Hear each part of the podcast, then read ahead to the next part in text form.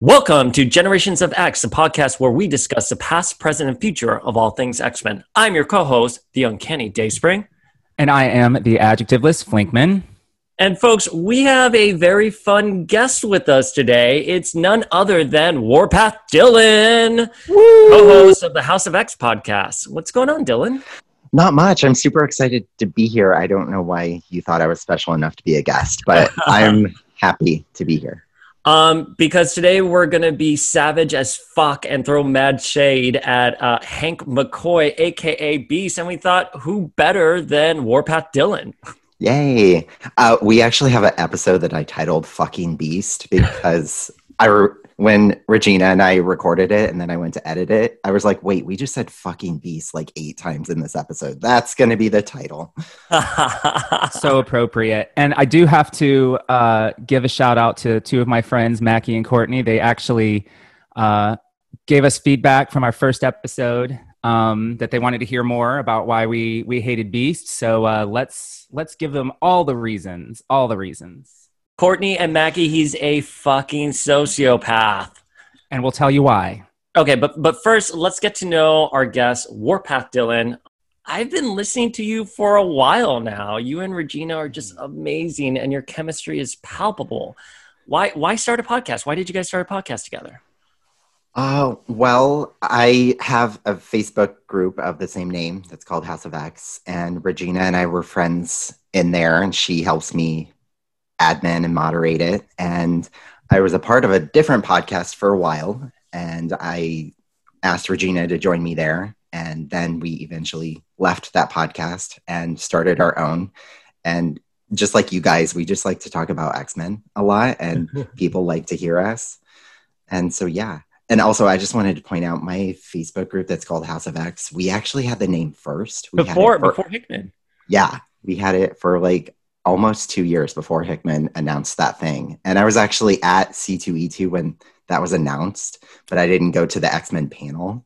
But there was a bunch of my members there. And like I was at C2E2 walking around, and then I just start my phone started blowing up, and everyone's like, we should sue Marvel. And I'm like, no, we can't. I stole House of X from House of M, so no, we can't. Wait, did you see because you have like a zillion followers on that group? Did you see a huge spike after House of X was announced? Yeah, I I would say within a month we got like 400 new members. Wow, and gnarly. Yeah, you guys have such a positive environment there, which is so uncanny for for for an X Men group. I mean, uh, we we're savage. I mean, X Men fans, we're savage. Yes. But you guys like you have this like it's such a fun group. Like people are like post a picture and I'll cast you as an X Man or tell me some hard X truths and no one fights. Everyone is just so amicable and, and lovely.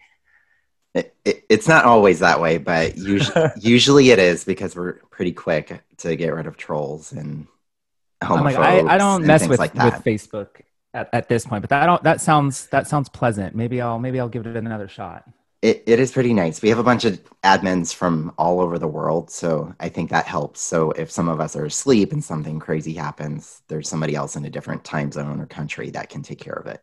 So let's get into your history with X Men. What's your earliest memory of X Men?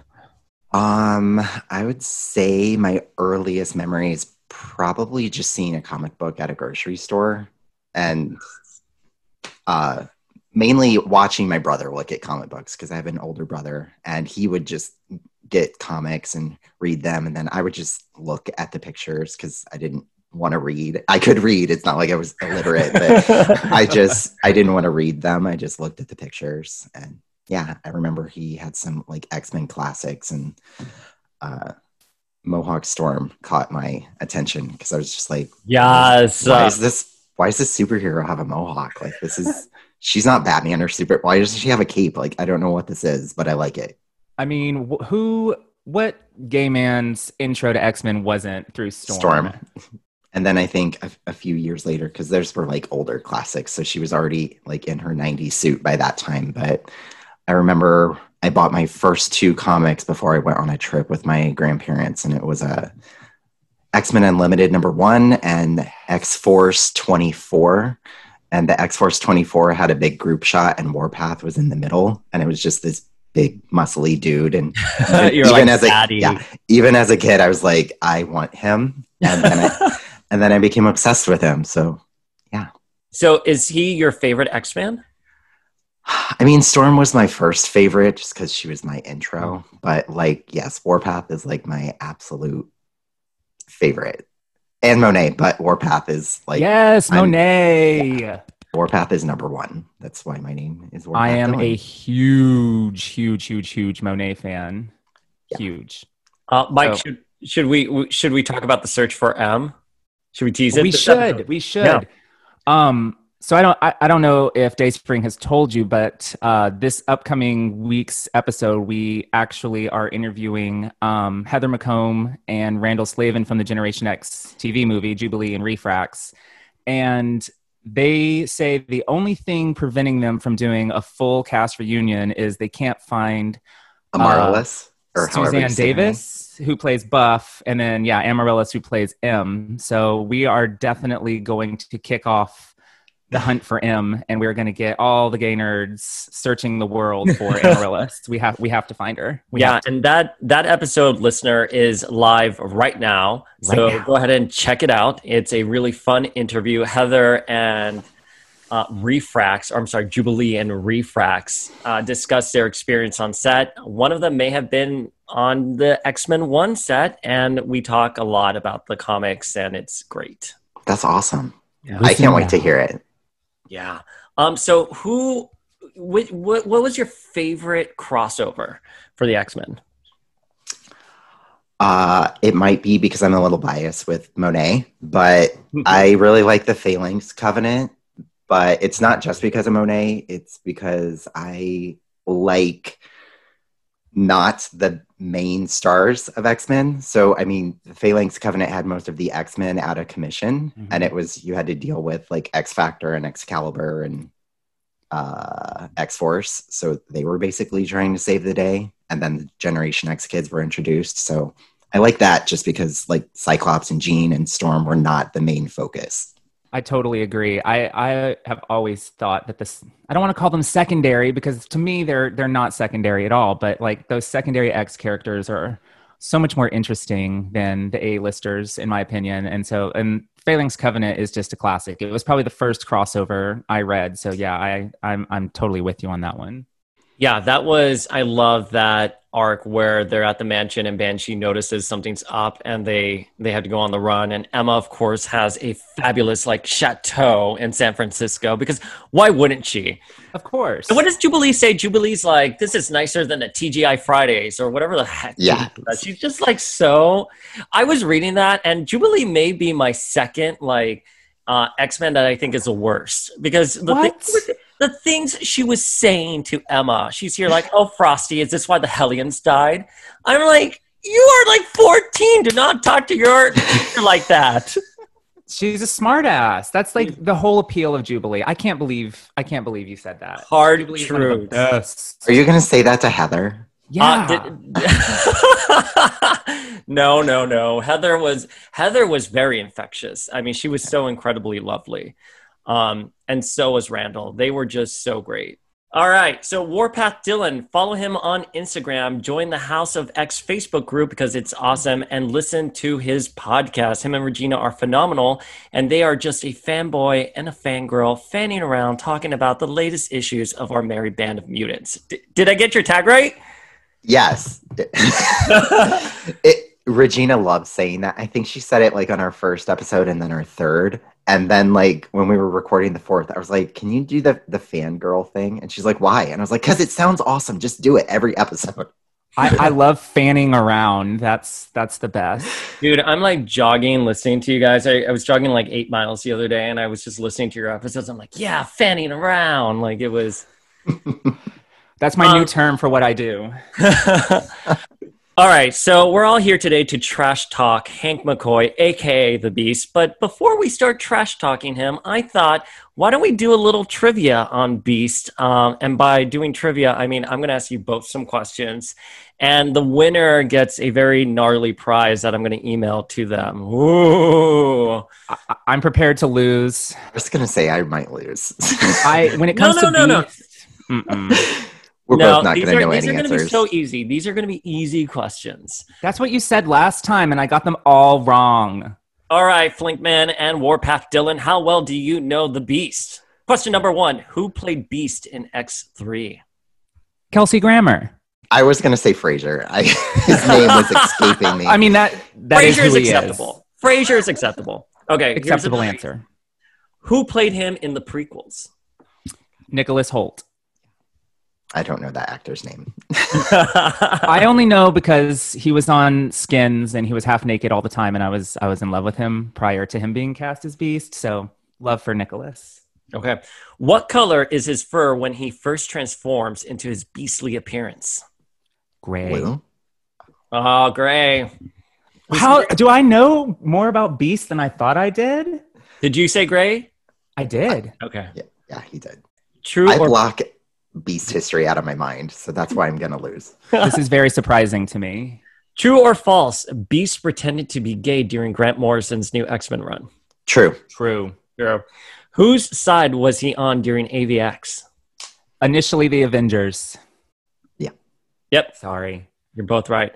Uh, did his iconic line, "Oh my stars and garters," debut in X Men, Defenders, or Avengers?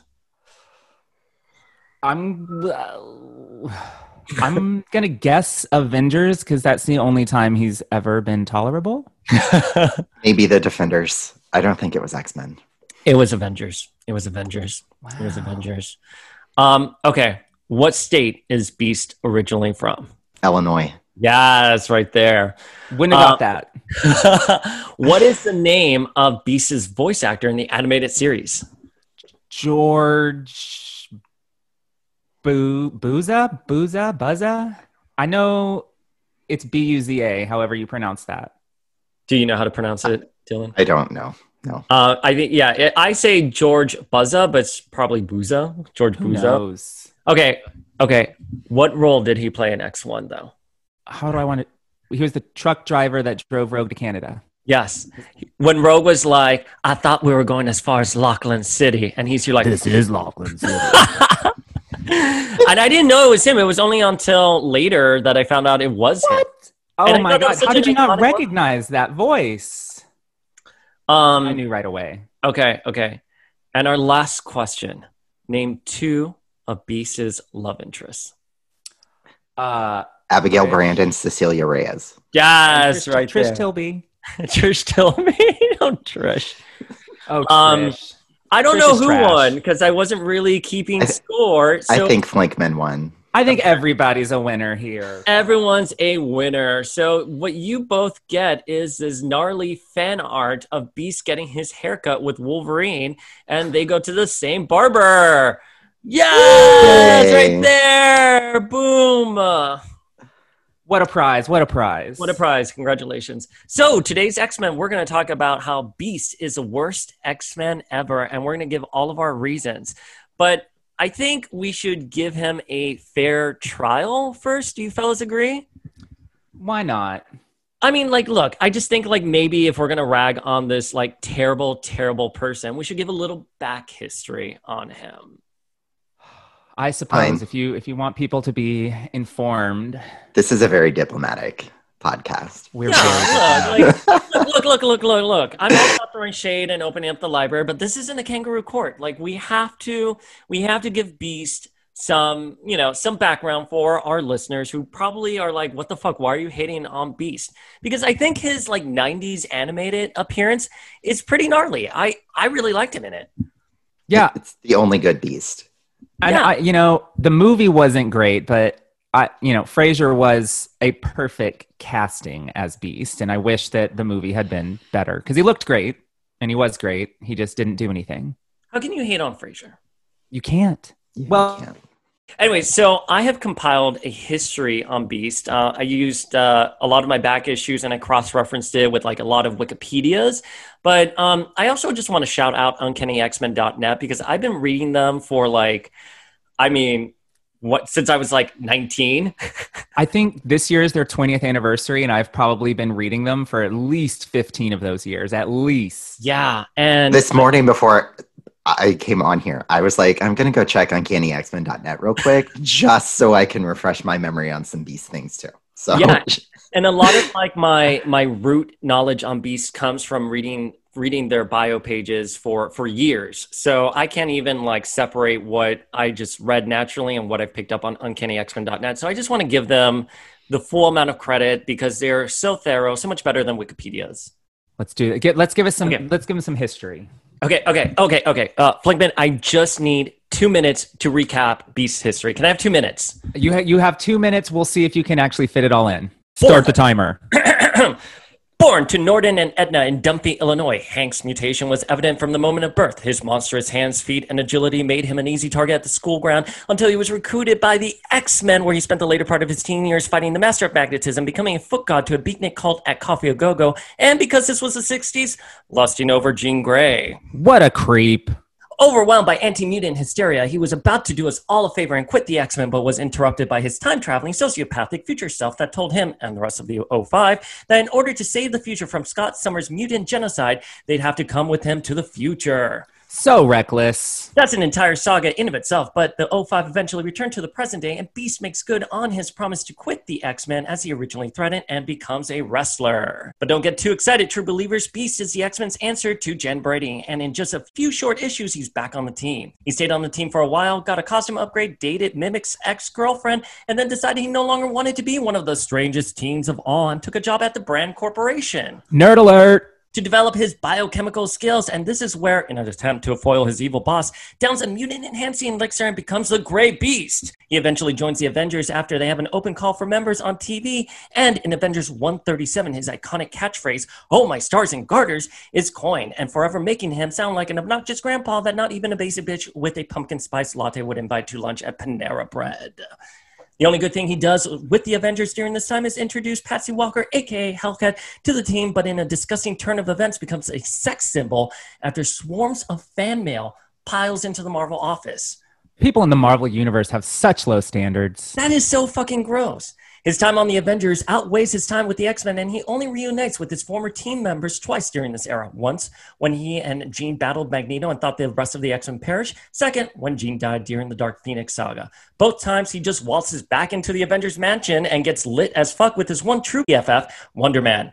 He then joins Defenders, and uh, I guess stuff happens, but he dooms the team when he appoints Candy Southern in charge of the team. He then joins X Factor, is captured on his second mission, and given a serum to cure mutation, which only eliminated his blue fur, and he's all happy about it and doesn't give a fuck what the scientific breakthrough means for his community. Selfish. After fighting the four horsemen of apocalypse, he's touched by pestilence, and this combined with the serum start making him dumber each time he uses his powers. As if he wasn't dumb enough already. A kiss from the mutant Infecta made him fluffy again, and he kept his intelligence and began dating Trish Tilby. He rejoins the X Men during the iconic Jim Lee era, where he becomes a pompous jerk thinking he can cure the legacy virus, but oh no, Illyana dies, and he's like, Durr, curing the mutant equivalent of AIDS is much harder than I thought, even for a genius such as myself. And uh, that's what he does for most of the 90s, trying to cure the legacy virus to the point no one cared when he was abducted and replaced by Dark Beast. No one noticed. Not Jean, not Betsy. He later escapes, finds a cure for the legacy virus at the expense of Colossus's life, joins Storm's ragtag team, fights Vargas and loses. He returns to the X Men after Sage saves his life, and Storm is like, "Get the fuck out, you're worthless," and becomes Cat Beast. Meow.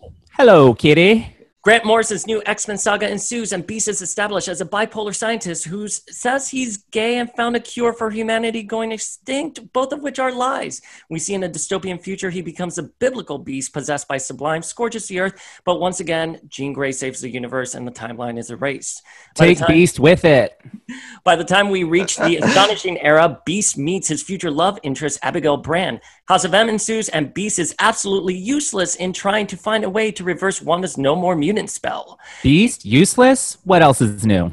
He starts X Club, hates on Cyclops for starting X Force, even though he'll join the Secret Avengers, and then blames him for Nightcrawler's death. Because Beast is a treacherous bastard, he sides with the Inhumans as the Terrigen Mist kills mutants and suggests they evacuate the planet. Because that's a reasonable plan from a scientist. But thank God the goddess known as Emma Frost solves the Terrigen problem for him. Oh, and where is he now? He's on X Force, where he not only lies and manipulates to his fellow teammates, but also patronizes the one true X Man, Jean Grey. Hypocrite. So uh, that's his history in a nutshell. And and and fellas, can I ask you a quick question? Shoot. Where in that entire long-winded history did I say he went to school to get his PhD? Where? You didn't. You didn't Where? say anything. Okay, so this is my number one reason for hating Beast because you have Dr. Reyes, you have Mr. Sinister, you have Xavier, you have Doctor Strange. Their medical journey, them getting their PhD, is a large part of their character and their history. And Beast just shows up one day in Avengers and is like, oh, yeah, I got a degree, I got a PhD in biochemical engineering. Dur. Fake doctor. yeah, it's like he went to the first like online college or something. That it just came out of nowhere. Are you saying he went to Phoenix University? Oh, I was going to say that. All right, guys. Um, Dylan, since you're the guest, why do you hate Beast? Anyone listening to what you just said, that's every reason why to hate him. He has done nothing to help mutants or really like heroes in general. He bounces around and but I mean his main thing has always been trying to either cure something that's affecting the X-Men or cure mutants anyway to get rid of their mutant gene. Like, no, nothing about him is good. And the only part of his history that I like that you just mentioned was when he was replaced by Dark Beast because Dark Beast is amazing.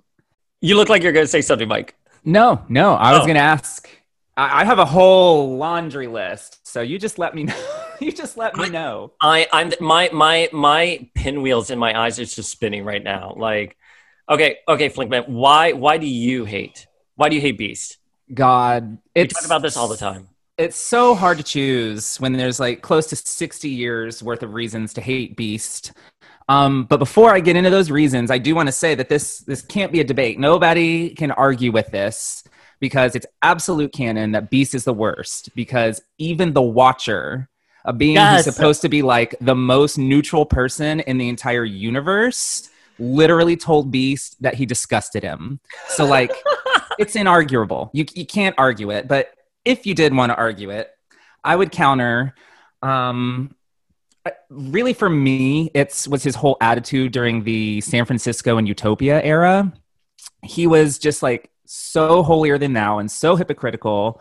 And like after everything the X Men had been through to that point, he still didn't understand why Cyclops assembled, you know, the all new stabby version of X Force. Um, he still didn't understand why Nightcrawler was willing to die and to protect Hope, um, and had to blame that on Cyclops too. Um, and that that really was especially obnoxious later after uh, Schism, when he's like, "Oh, I can forgive you, Logan, the one who actually did the stabbing and the murdering on behalf of Cyclops." But I definitely could never forgive Cyclops. But sure, I'll, I'll be your vice principal. Um, yeah, he's just he's such a hypocrite. Um, you know, es- especially when you consider that in spite of all that X-Force business, he himself was a member of the Secret Avengers and then later the Illuminati. Um, and for those who don't know, the Secret Avengers were essentially the Avengers version of X Force, and the Illuminati was the big brains of the Marvel Universe, thinking they know better than everybody and acting on behalf of the entire multiverse. So, So- like, you know, real low key team stuff that wasn't hypocritical, you know, at all. Let's see what else. Oh, oh yeah, yeah, yeah. So speaking of the Illuminati, they were uh, there was an Avengers arc um, where they were responsible for the destruction of like multiple worlds in the multiverse. I think it was Time Runs Out. I'm no Avengers. Yeah, was like, it, it? It was expert. before Secret Avengers. Or excuse me, Secret Wars. Yeah, yeah. Yeah, it- So- it's Alita. Hickman wrote that, didn't he? I think He did. He did. So Beast and the Illuminati wiped out all of these multiple worlds. Of course he Um, did. Of course and he did. you know he'd only contributed to that, but let let us not forget that by that point, uh, he had already wiped out one parallel universe all on his own um, during Warren Ellis and Simone Bianchi's Astonishing X Men. But uh, you know, sure, Cyclops is the villain. Cyclops Yeah. is too far gone. Yeah. Cyclops must be held accountable. And just Um, to to add to that, him going back and getting the O5, like he decided that he was himself, without telling anyone, is going to mess with the timeline that everyone's in. Oh no no Yeah. no! He's not only gonna go back and mess with the timeline. He's gonna get a bunch of sixteen-year-olds, lie to them, and Yes. abduct them and bring them to the future. And and that is one of my big sins for him. He literally tells Teen Jean, a teenage girl, "Look at you. I didn't think this was gonna be so hard seeing you. Like, of course she's gonna get it. She dies, and you're gonna tell sixteen-year-old girl she's destined to die.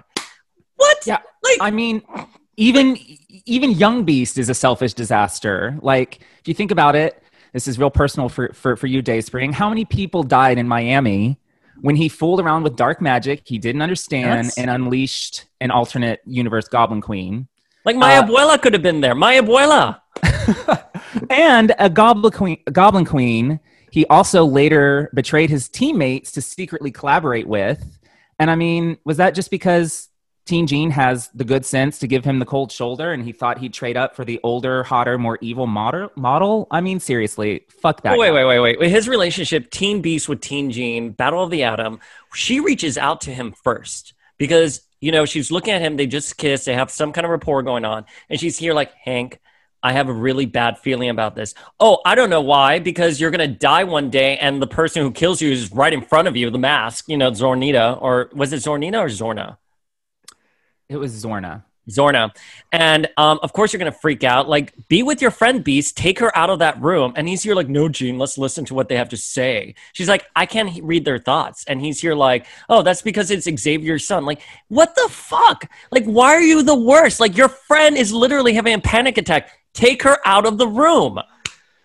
Sorry. That's that's a little bit of my Jean craziness coming out. just a, a slight bit of jean cray But you know, to to that point though, what you were saying, Flinkman, like he always betrays those he loves or or, or that love him.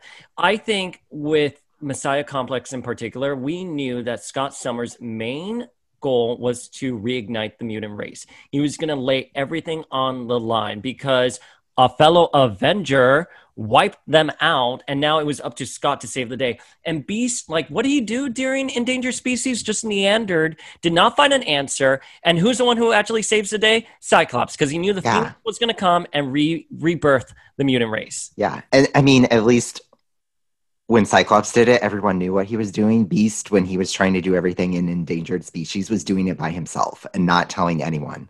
And like even talking to evil people like Sinister and Dark Mhm. Beast and Spiral by himself and not telling the rest of the X Men. Yeah, No. but but Cyclops is is the bad guy. You know, Cyclops keeping something from him is like this huge disaster. It's so ugh ugh. The Then, fact like- that he sided against the X Men in both AVX and IVX is just unforgivable. So at the end of AVX, this is where I realized I hated Beast. Like, it legitimately hated him. Was at the end of AVX when Cyclops is in prison and he's going to be moved, you know, to wherever he was going to go. Beast is like Cyclops. Everything you've done, like these new mutants that are emerging, are going to have issues. And Cyclops is like, "What do you mean, new mutants?" And he's here like Cyclops. This is hardly the time. And and Scott is like, "No, you need to tell me. Are are there new mutants, Hank?" He goes, yeah, your plan worked. The Phoenix repopulated the, the, the, the mutants, and new mutants are sprouting up around the world. And Cyclops is so happy. And I'm like, You're such a dick, man. You are such a dick. This is your childhood best friend who was trying to save your species from going extinct. And you just casually mention the mutants are back. Fuck off. Yeah, and like, you know, sort of in reference to that whole Phoenix thing, like he was so against the Phoenix 5. Like he was such a douche Yes. about everything that happened while Cyclops was possessed by the Phoenix. But then, you know, a, couple years later during the the Black Vortex crossover with Guardians of the Galaxy, he like skipped right over the debate with his teammates and the Guardians and just like unilaterally decided that he was going to assume the omnipotent space power of the Black Vortex without telling anybody. Like he takes on a questionable cosmic power akin to the Phoenix, not knowing what the hell it's going to do. And he's just like, oh, it's okay because I'm doing it. Whereas the Phoenix Five were, were powered by accident. They didn't have a choice. Oh, I just, oh, No, God, my blood he pressure. the- He sided with the Avengers, and Tony Stark blew up the Phoenix without knowing anything about the Phoenix, not having any history with it, and the Phoenix fragments and goes into five of his teammates. It violates them. It violates his teammates, and he doesn't care. The same way it violated Jean Grey, and he does not give a flying fuck. He, I, Your thoughts, Dylan? I mean, I, I know he's written to be this way, but if Beast was a real character, I feel like it was almost jealousy that he wasn't one of the five that was chosen. So, Mm. yeah. he wants Um, to put himself at the at the front of of everything. So yeah, I totally agree with you. He was super jealous that he didn't get selected to be a Phoenix host. I'm sure. Um, so another reason why I hate him is that he's an anthropomorphic ape, cat, werewolf, whatever, who uses bombastic language to convey simple statements. If he was as fabulous as Myra Rose, then I'd be like, okay, fine, fair, pass. But saying things like, um, I believe the technology involves molecular dispersal and reconstitution. Or another line, thermal molecularly enhanced caffeine extract. Like, dude, just say you were teleported and just say you want a cup of coffee. That's it. Like, I don't understand. Like, using this bombastic language does not make you a smart person. It makes you a raging sociopath who literally does not know how to communicate basic thoughts. He's a fake doctor, so Fake he has to pretend that he's smart. He has to cover it up. Yeah. So where where did he get his PhD? I've been looking, listeners. If you know exactly where he got his PhD, like let us know. I I looked it up. Uh, where does everyone go in the Marvel universe? Like Empire State College. Like him and Mary Jane are just sitting down like in a PhD class, and she's like, "Face it, Tiger." I mean, like I I don't know where where did he get his degree? I mean, I think that I think there was even in that a few years ago when they were doing the X Men Origins, and we got to like see a little retconned history of when Xavier got Beast, and then like Mhm. made Beast's family forget that he existed or something like that. But that was in high school. Yeah. When did you go to college? So to I'm glad you doc- mentioned that because that's the other reason why I hate him too. Was he had uh, his girlfriend Jen, who was like his BFF when he was being bullied at school, and Xavier mind wipes her to forget that he ever existed. And I'm sorry, I'm a 16, 17 year old kid. Uh, you mind wipe my friend? I'm gonna throw a tantrum. Like you do not fuck like a teacher doing that to my friend. No. Yeah, the Sea Beast didn't have a problem with it, so he is messed up. So not only so so he betrays his childhood love, his best friend growing up. He's just a, a stupid asshole. And let's let's not forget he also betrayed Xavier um, during Extreme X Men when Storm was like, "I don't think we should trust Xavier." Beast did not put up a fight about that. Like, look, I get it. Storm has a more complicated history with Xavier, but for Beast. Xavier is your childhood teacher. He has been someone who's made questionable decisions, but you should know him by now. And he just like, yeah, Xavier's the worst, and then goes off with Storm. Yeah, and and and fails spectacularly in assisting that team in any real way. Like he's oh, the only thing he does is is hold Psylocke while she's dying, like and get the shit beat out of him. He, useless, just useless. I will say there's one thing he is good at, and that is them introducing women to be a love interest, and then the love interest being really amazing. And that's I about it. Could go on and on about one forced love interest in particular, and of course Oh, which one is it? that would be Dazzler. Shocking. Um, yeah. So, for those who don't know, uh, in the mid '80s, there was a um, four-issue miniseries called Beauty and the Beast. Um, it starred Dazzler and Beast, obviously, um, and it was published after the Dazzler solo series was canceled. Um, and at this point, the events of Dazzler the movie had already happened, and the general public knew she was a mutant and that she had fallen from grace. Um, and this series sort of just uh, chronicles the aftermath of that, and it has Dazzler re-entering the celebrity scene, and where she comes across uh, Beast and Wonder Man at some Hollywood party. Uh, yeah, and from there, just kind of out of nowhere, he gets all weird and protective about her. Um, they develop romantic feelings for one another, or or something. Um, you know, and all the while, they're getting wrapped up in this like weird gladiator tournament involving Doctor Doom's alleged son. Um, and yeah, it's just like this truly bizarre story that could have been interesting if it was literally any other character besides Beast that Dazzler was with.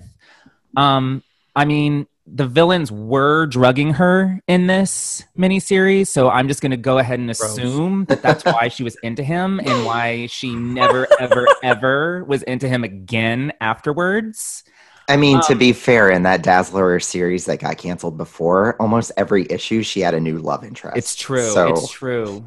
I and the only one worth mentioning, in my opinion, is is Angel. I I think Dazzler and Angel they would have such beautiful babies, but she would, can't do that to Betsy at this point. She can't have her BFF sloppy uh, seconds. But of course, that whole mini series was meant um, to be a segue for Dazzler to join Beast, Cyclops, Angel, and Iceman as the fifth member of the original X Factor. But we all know what happened there. Some, you know, irrelevant oh thank ginger was raised from the dead oh, to take her Oh my gosh. And the X Men have been the better for it since.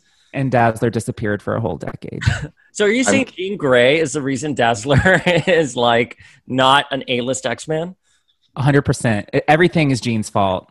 Scott, Cyclops and Magneto were right, and Jean Grey was wrong. I'm gonna agree with Flinkman. No, no. Jean sucks. Um, we're not going to segue. In. This is not an I hate Jean episode. We're- don't know what you guys are doing. The I- Beast episode becomes Hate Jean. yeah, we're gonna just go ahead and commandeer this episode. It has now become an I Hate Jean fest. You know what? I'm gonna. I was gonna save this particular one. Um, why I hate Beast till later. But you know what? I think I'm just gonna deflect now and say, you know what? I hate most of what he did, and and he would not get away with it in today's world when he pretended to be gay during Grant Morrison's new X Men run.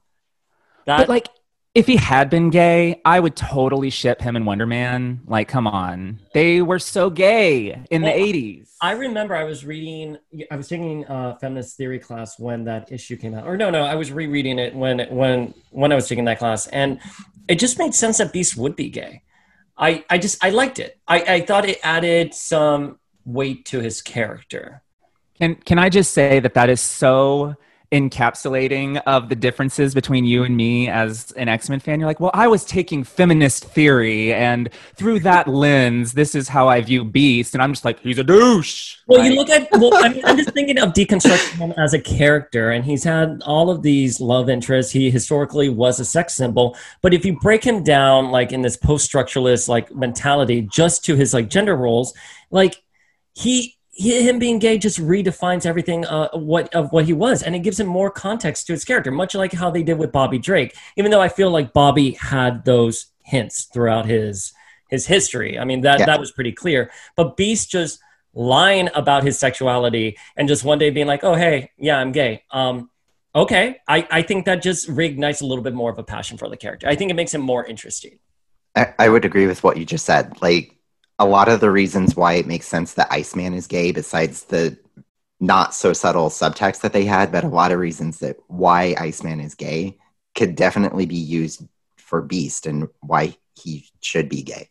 yeah, for sure. They both have like questionable dating histories where it's like, what, did they really love this person, or were they just like using them for for some reason? But um, you know, Beast never wore purple jeans in a in a chain wallet in the '90s, so I can see how he, you know, they picked Iceman. Um, but speaking of Grant Morrison's new X Men run, I was when I was rereading the back issues for this episode, there was this one scene in particular that pissed me off. And that's when he and Emma are stranded in the ocean and Emma's like, I feel something. And Beast is like, Are you sure it's not another speck on your contact lens again? And I was like, You motherfucker, do not question Emma Frost at I- all. I I have to say the one good thing I'm going to give I if you're I don't know if you're going to ask me to say one nice thing about Beast, but I, I'm going to say one nice thing about Beast.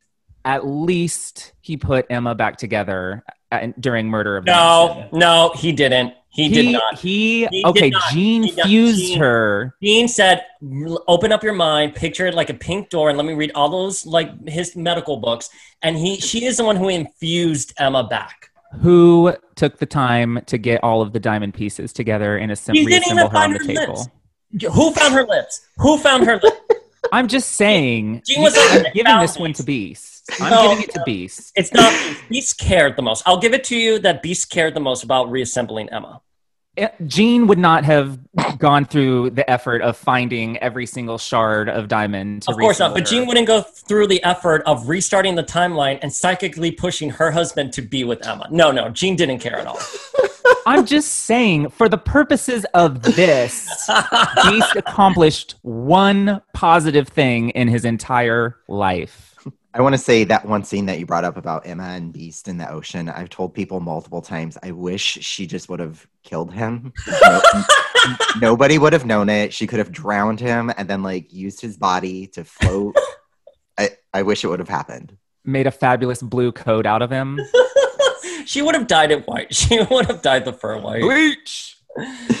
Um, okay, another reason why I hate him um, during Defenders and uh, Valkyrie was like, I think I should be the leader. Hank was like, No, no, no, I should be the leader. And um, I'm like, I'm sorry. I'm in a room with Valkyrie, a literal goddess. I'm not going to question her authority to lead the Defenders. Like, it makes more sense that she would lead the Defenders.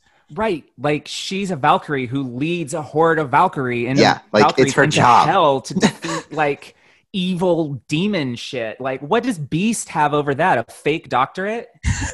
Yeah, it's like literally her job. Like you're just the brains. Just shut up and stay in the background. Shut up and go to your lab. And I thought, you know, when I was reading that and sort of piecing his history together, I was like, is Beast a little misogynistic? Because, okay, so he challenges Valkyrie's authority. And then when Betsy comes back to life and he's giving her that examination, do you guys know the scene? Yeah, it's a bit Then rapey. he licks her. He's here like, you look the same and taste the same. And I was like, oh, I mean, disgusting. Why would you do that to your patient? I mean, look, look. I You're not a real doctor. You're not a real doctor. it's definitely gross, but I don't know if I can blame Beast 100% for that when that was during Chris Claremont's like really questionable uh writing era, you know, tentacle porn with Callisto, like yeah, you know, it was there was some questionable things happening uh at that point. So it, while it's disgusting and gross, I'm going to say it's more Chris Claremont's weird fetishes than Beast's fault. In the last five minutes, you've given Beast credit for two things. I, I know give what the credit? hell. I'm playing devil's advocate here. No, I'm sorry. He's the worst. He's terrible. He's never done a good thing in his life. Emma should have skinned him, bleached him, turned him into a fur coat, and we all could have gone about our lives. Yeah, Dylan, I, I hope we can uh, time travel back to what was it, 2000, and you can rewrite that scene where Beast is just dead and Emma just like is rescued by Jean and Wolverine, and she's wearing this fabulous blue like coat. Yeah, and she's just like he he drowned. I I at least brought his body back, and we should do something with his fur. He would want to be remembered this way. Yeah, he would want to be remembered, and I'll just wear him every time we go on a mission. Um, but then okay, so in that dystopian timeline, uh, the Here Comes Tomorrow, we know he tries to um, get the Xavier Institute running up again after Cyclops and Emma and everyone leaves, and Xavier uh, he fails miserably at it. Fail. Shocking, shocking, and then takes kick, inhales kick when. it- I, I know Wolverine says that's before we knew that was like a conduit for Sublime. But again, you should have known that, Beast. You should have known that. You're the scientist. And why does Wolverine know that and you don't? Um, so he inhales the kick. He becomes the biblical beast. He scorches that earth. And I remember when I read this, I, I I'm prone to bronchitis. I look, I, I grew up Cuban. My abuela says I have bronchitis, so I always thought bronchitis was like a chronic condition, but um, apparently not. I don't know. But when, when he's decapitated, but right before he's decapitated, he says, I can't believe I lived this long with my asthma. I was on a plane to Pittsburgh when I read that, and I was legitimately traumatized. I thought I was going to die early because I had weak lungs. And I was like, fuck you. Fuck you for giving me a panic attack on this flight. It was like AirTran or something like that. And I literally had to get up and go to the bathroom and started hyperventilating because of that scene. So Beast almost killed you. Beast almost. so it's personal. So it's fucking personal. You have been personally victimized by Hank McCoy. Fuck. Hank McCoy. And see, in, in that storyline, we saw how great his fur looks white. So, yes, he should have died, and Emma should have bleached him. It's been fabulous. Maybe, maybe in some some her little fur collar on her current costume. Maybe some parallel universe Emma skinned Beast and and gave it to her. I don't know. I don't know. We can dream. So, to what you said earlier, Flinkman, about just kind of being devil's advocate, uh, advocate. I took it back. Took it back, but I I, was wanna be- thinking. I mean, like I can sit here, we can sit here and like we can rag on Beast, but I was like thinking, okay, like let me give like a psych, like kind of breakdown, like an evaluation, and Mephisto. It wasn't until I read Mephisto versus that series where he he was talking to the X Factor team, and he looks at Hank, and he's here like, "Oh, Hank, you always want to be the smart one, using big language, because if you're not the smart one, who are you?" And I think that's a hallmark of the character. I think we saw that in the hidden years. I think there was an issue where Craven like hits him with a dart and it makes him stupid. And then we also saw what happened with Pestilence.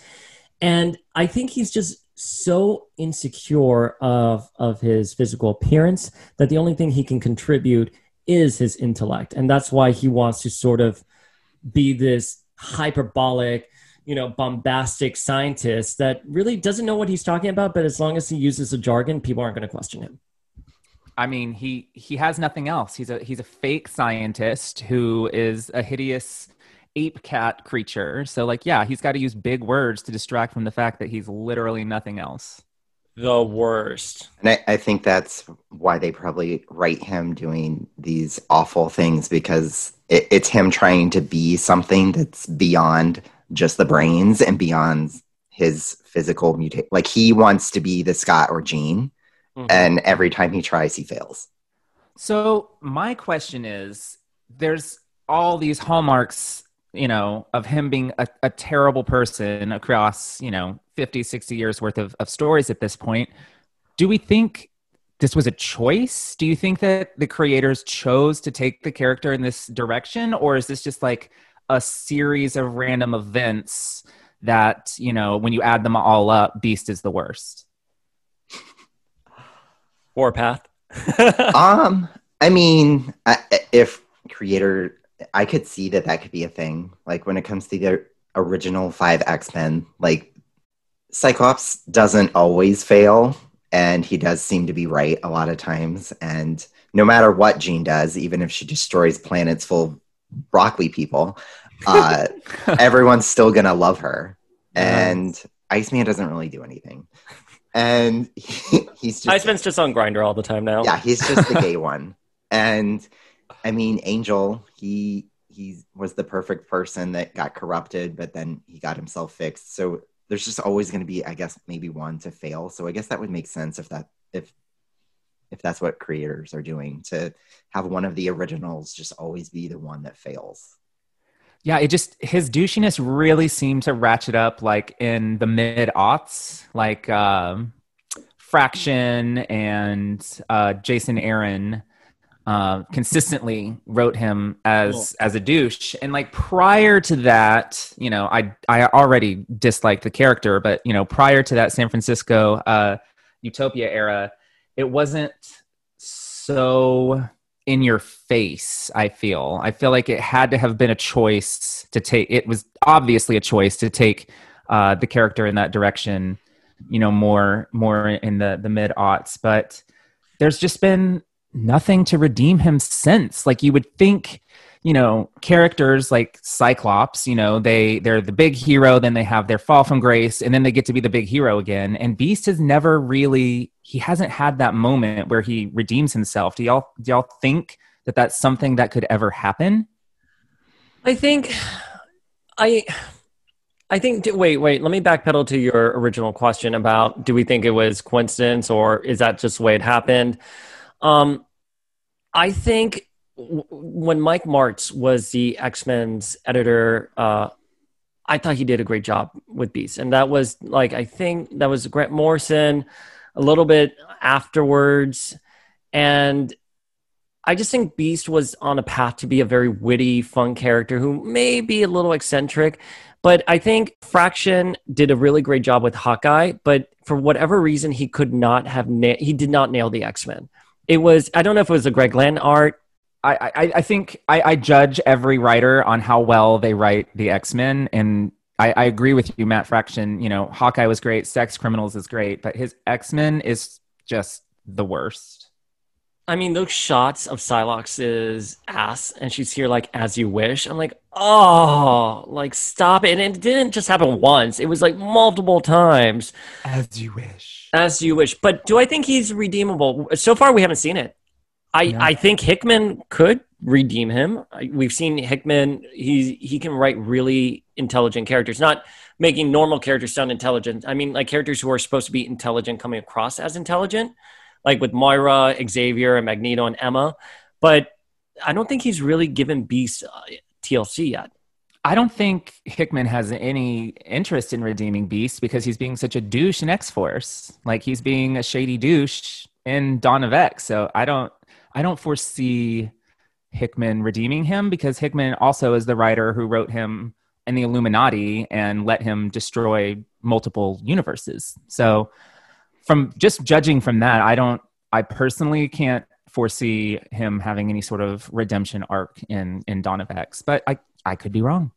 To kind of go with what we're talking about now and the last question of like creators purposely doing it i i feel like that they are purposely doing it and especially hickman is continuing it because i mean why else make that line where they said beast every time you do something it might be for the greater good but there's always a little bit of evil. So like that's the dawn of x writers purposely still writing him to be that way.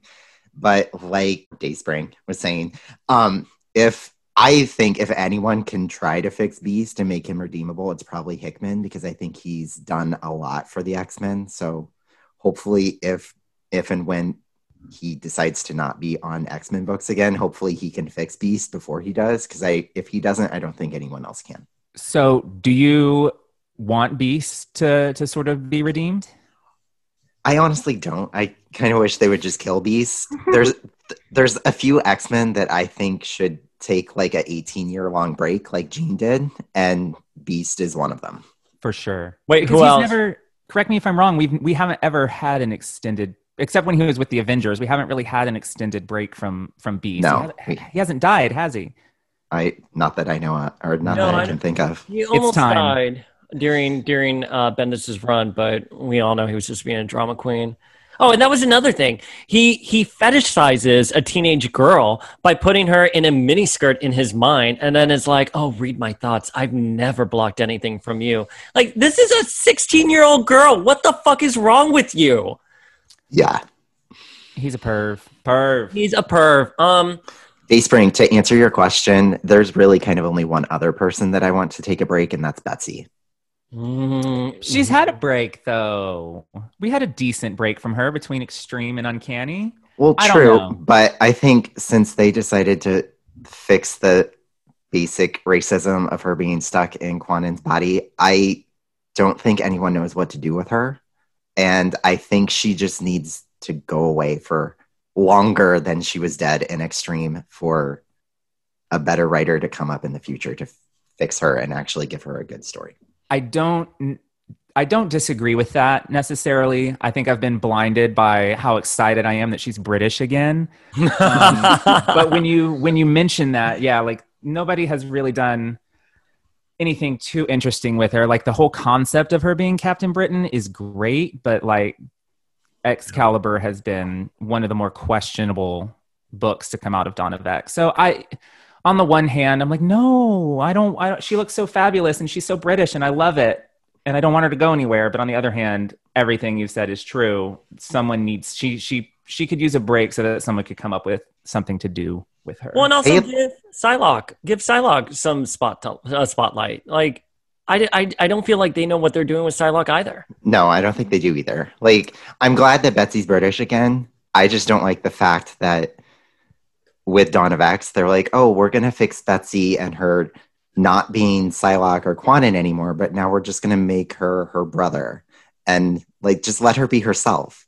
But it's just because Betsy and Kwannon are so tied to each other because now like everybody wants Betsy to be that fighter, but really when Betsy was that fighter and in the Asian body, she really was more Kwannon than she was herself. Yeah. So it's like nobody knows who Betsy is. Yeah. I, I, I don't disagree with that. I don't disagree with that. We could probably have a whole special second episode about what to do Second episode. Um, yeah, Beast is the worst. He licked Psylocke when she or Betsy when she got back, and um, that's gross. And he didn't even apologize to her. He wasn't like, "Oh, I'm so sorry that Vargas killed you," and like that was partially my fault because I was on the battlefield with you. And he didn't apologize for licking her. You know, that's gross because he's not a real doctor, folks. Like, I don't know. How, like, where? Where? Just tell me, listeners, just tell me where he got his uh his PhD from. So, uh any other reasons why you guys don't like Beast? I think I, for me, I, I I think we've covered it. You know, I ranted and raved there for pr- probably a good five minutes straight. So I, I think I'm now that- thinking of every time that Beast has examined someone, and there's one scene in particular. I think it was in in X Force, but and it's just because I'm partial to Shatterstar. But there was one time where I think Beast was examining Shatterstar, and he was just like on a table in like basically a speedo, and I feel like that's not uncommon for any other time that Beast has examined people. So why does he get them like? Your machines can go through clothes. Why does everyone have to get naked? And are you licking everyone when they come in? Oh. he's a perv. Perv. Oh, Beast. Like, Jesus. You should have gotten that PhD from Phoenix University, from Phoenix Force University. Oh, man. All right. Well, I mean, I could go on and on. Like, A, when he was battling Cassandra Nova and she made him wipe his ass with his PhD, PhD degree. And he's like all upset about it. I'm like, that's not even a real one. You just printed that from like some random website Photoshop. photoshopped and when he was here like jean jean cassandra nova's here i'm like come on hank you're an x-man you were an avenger like you got to take this this this bitch on i just i don't know it's here's my qualm with him and this this sort of encapsulates why i hate him. He's supposed to be the smart character but as as is always the case we see this with sailor mercury as well from sailor moon. The smart one doesn't necessarily act like the smart one. They're they're not ahead of the plot. They're not the ones who are digesting the information. They're just going along with the ride and it's someone else who solves solves the problem. Yeah, and if they if that other person can't solve it, then they're like, "Oh, Beast, Sailor hmm. Mercury, can you figure this out?" Because literally the rest of the team can't. So now we're going to ask you. yeah. Anyways so that's why we hate beasts and listeners we encourage you to follow us on generations of x or email us at generations of x at gmail.com to tell us why you think beast is the worst or you can be in his favor. You can be opposing counsel. Like I, i'm open to hearing why you like beast I- I would love, I would love for someone to to send us a rebuttal about why Beast is the best. If you send us a well thought out rebuttal about why Beast is not the worst, I will read it word for word in the next episode. Yes, but I don't think anyone do. can do it. I, I don't. if you don't read it in the next episode, I at least want CC'd on this email so I can read it. We're gonna loop you in. Um, Warpath, where can uh, the folks at home find you? Uh, everybody can find my podcast on anywhere podcasts are. You just look up House of X podcast, and you could also join my Facebook group that's called House of X as well. Yeah, and you guys, you do spotlights, you do reviews, you guys have a conversation, and you're just fanning around, and it's a great podcast. Fanning around. Thank you. All right, well, thank you for being with us today. I am the Uncanny Dayspring, And I am the adjectiveless Flinkman. and we'll see you all next week. Peace out. Bye.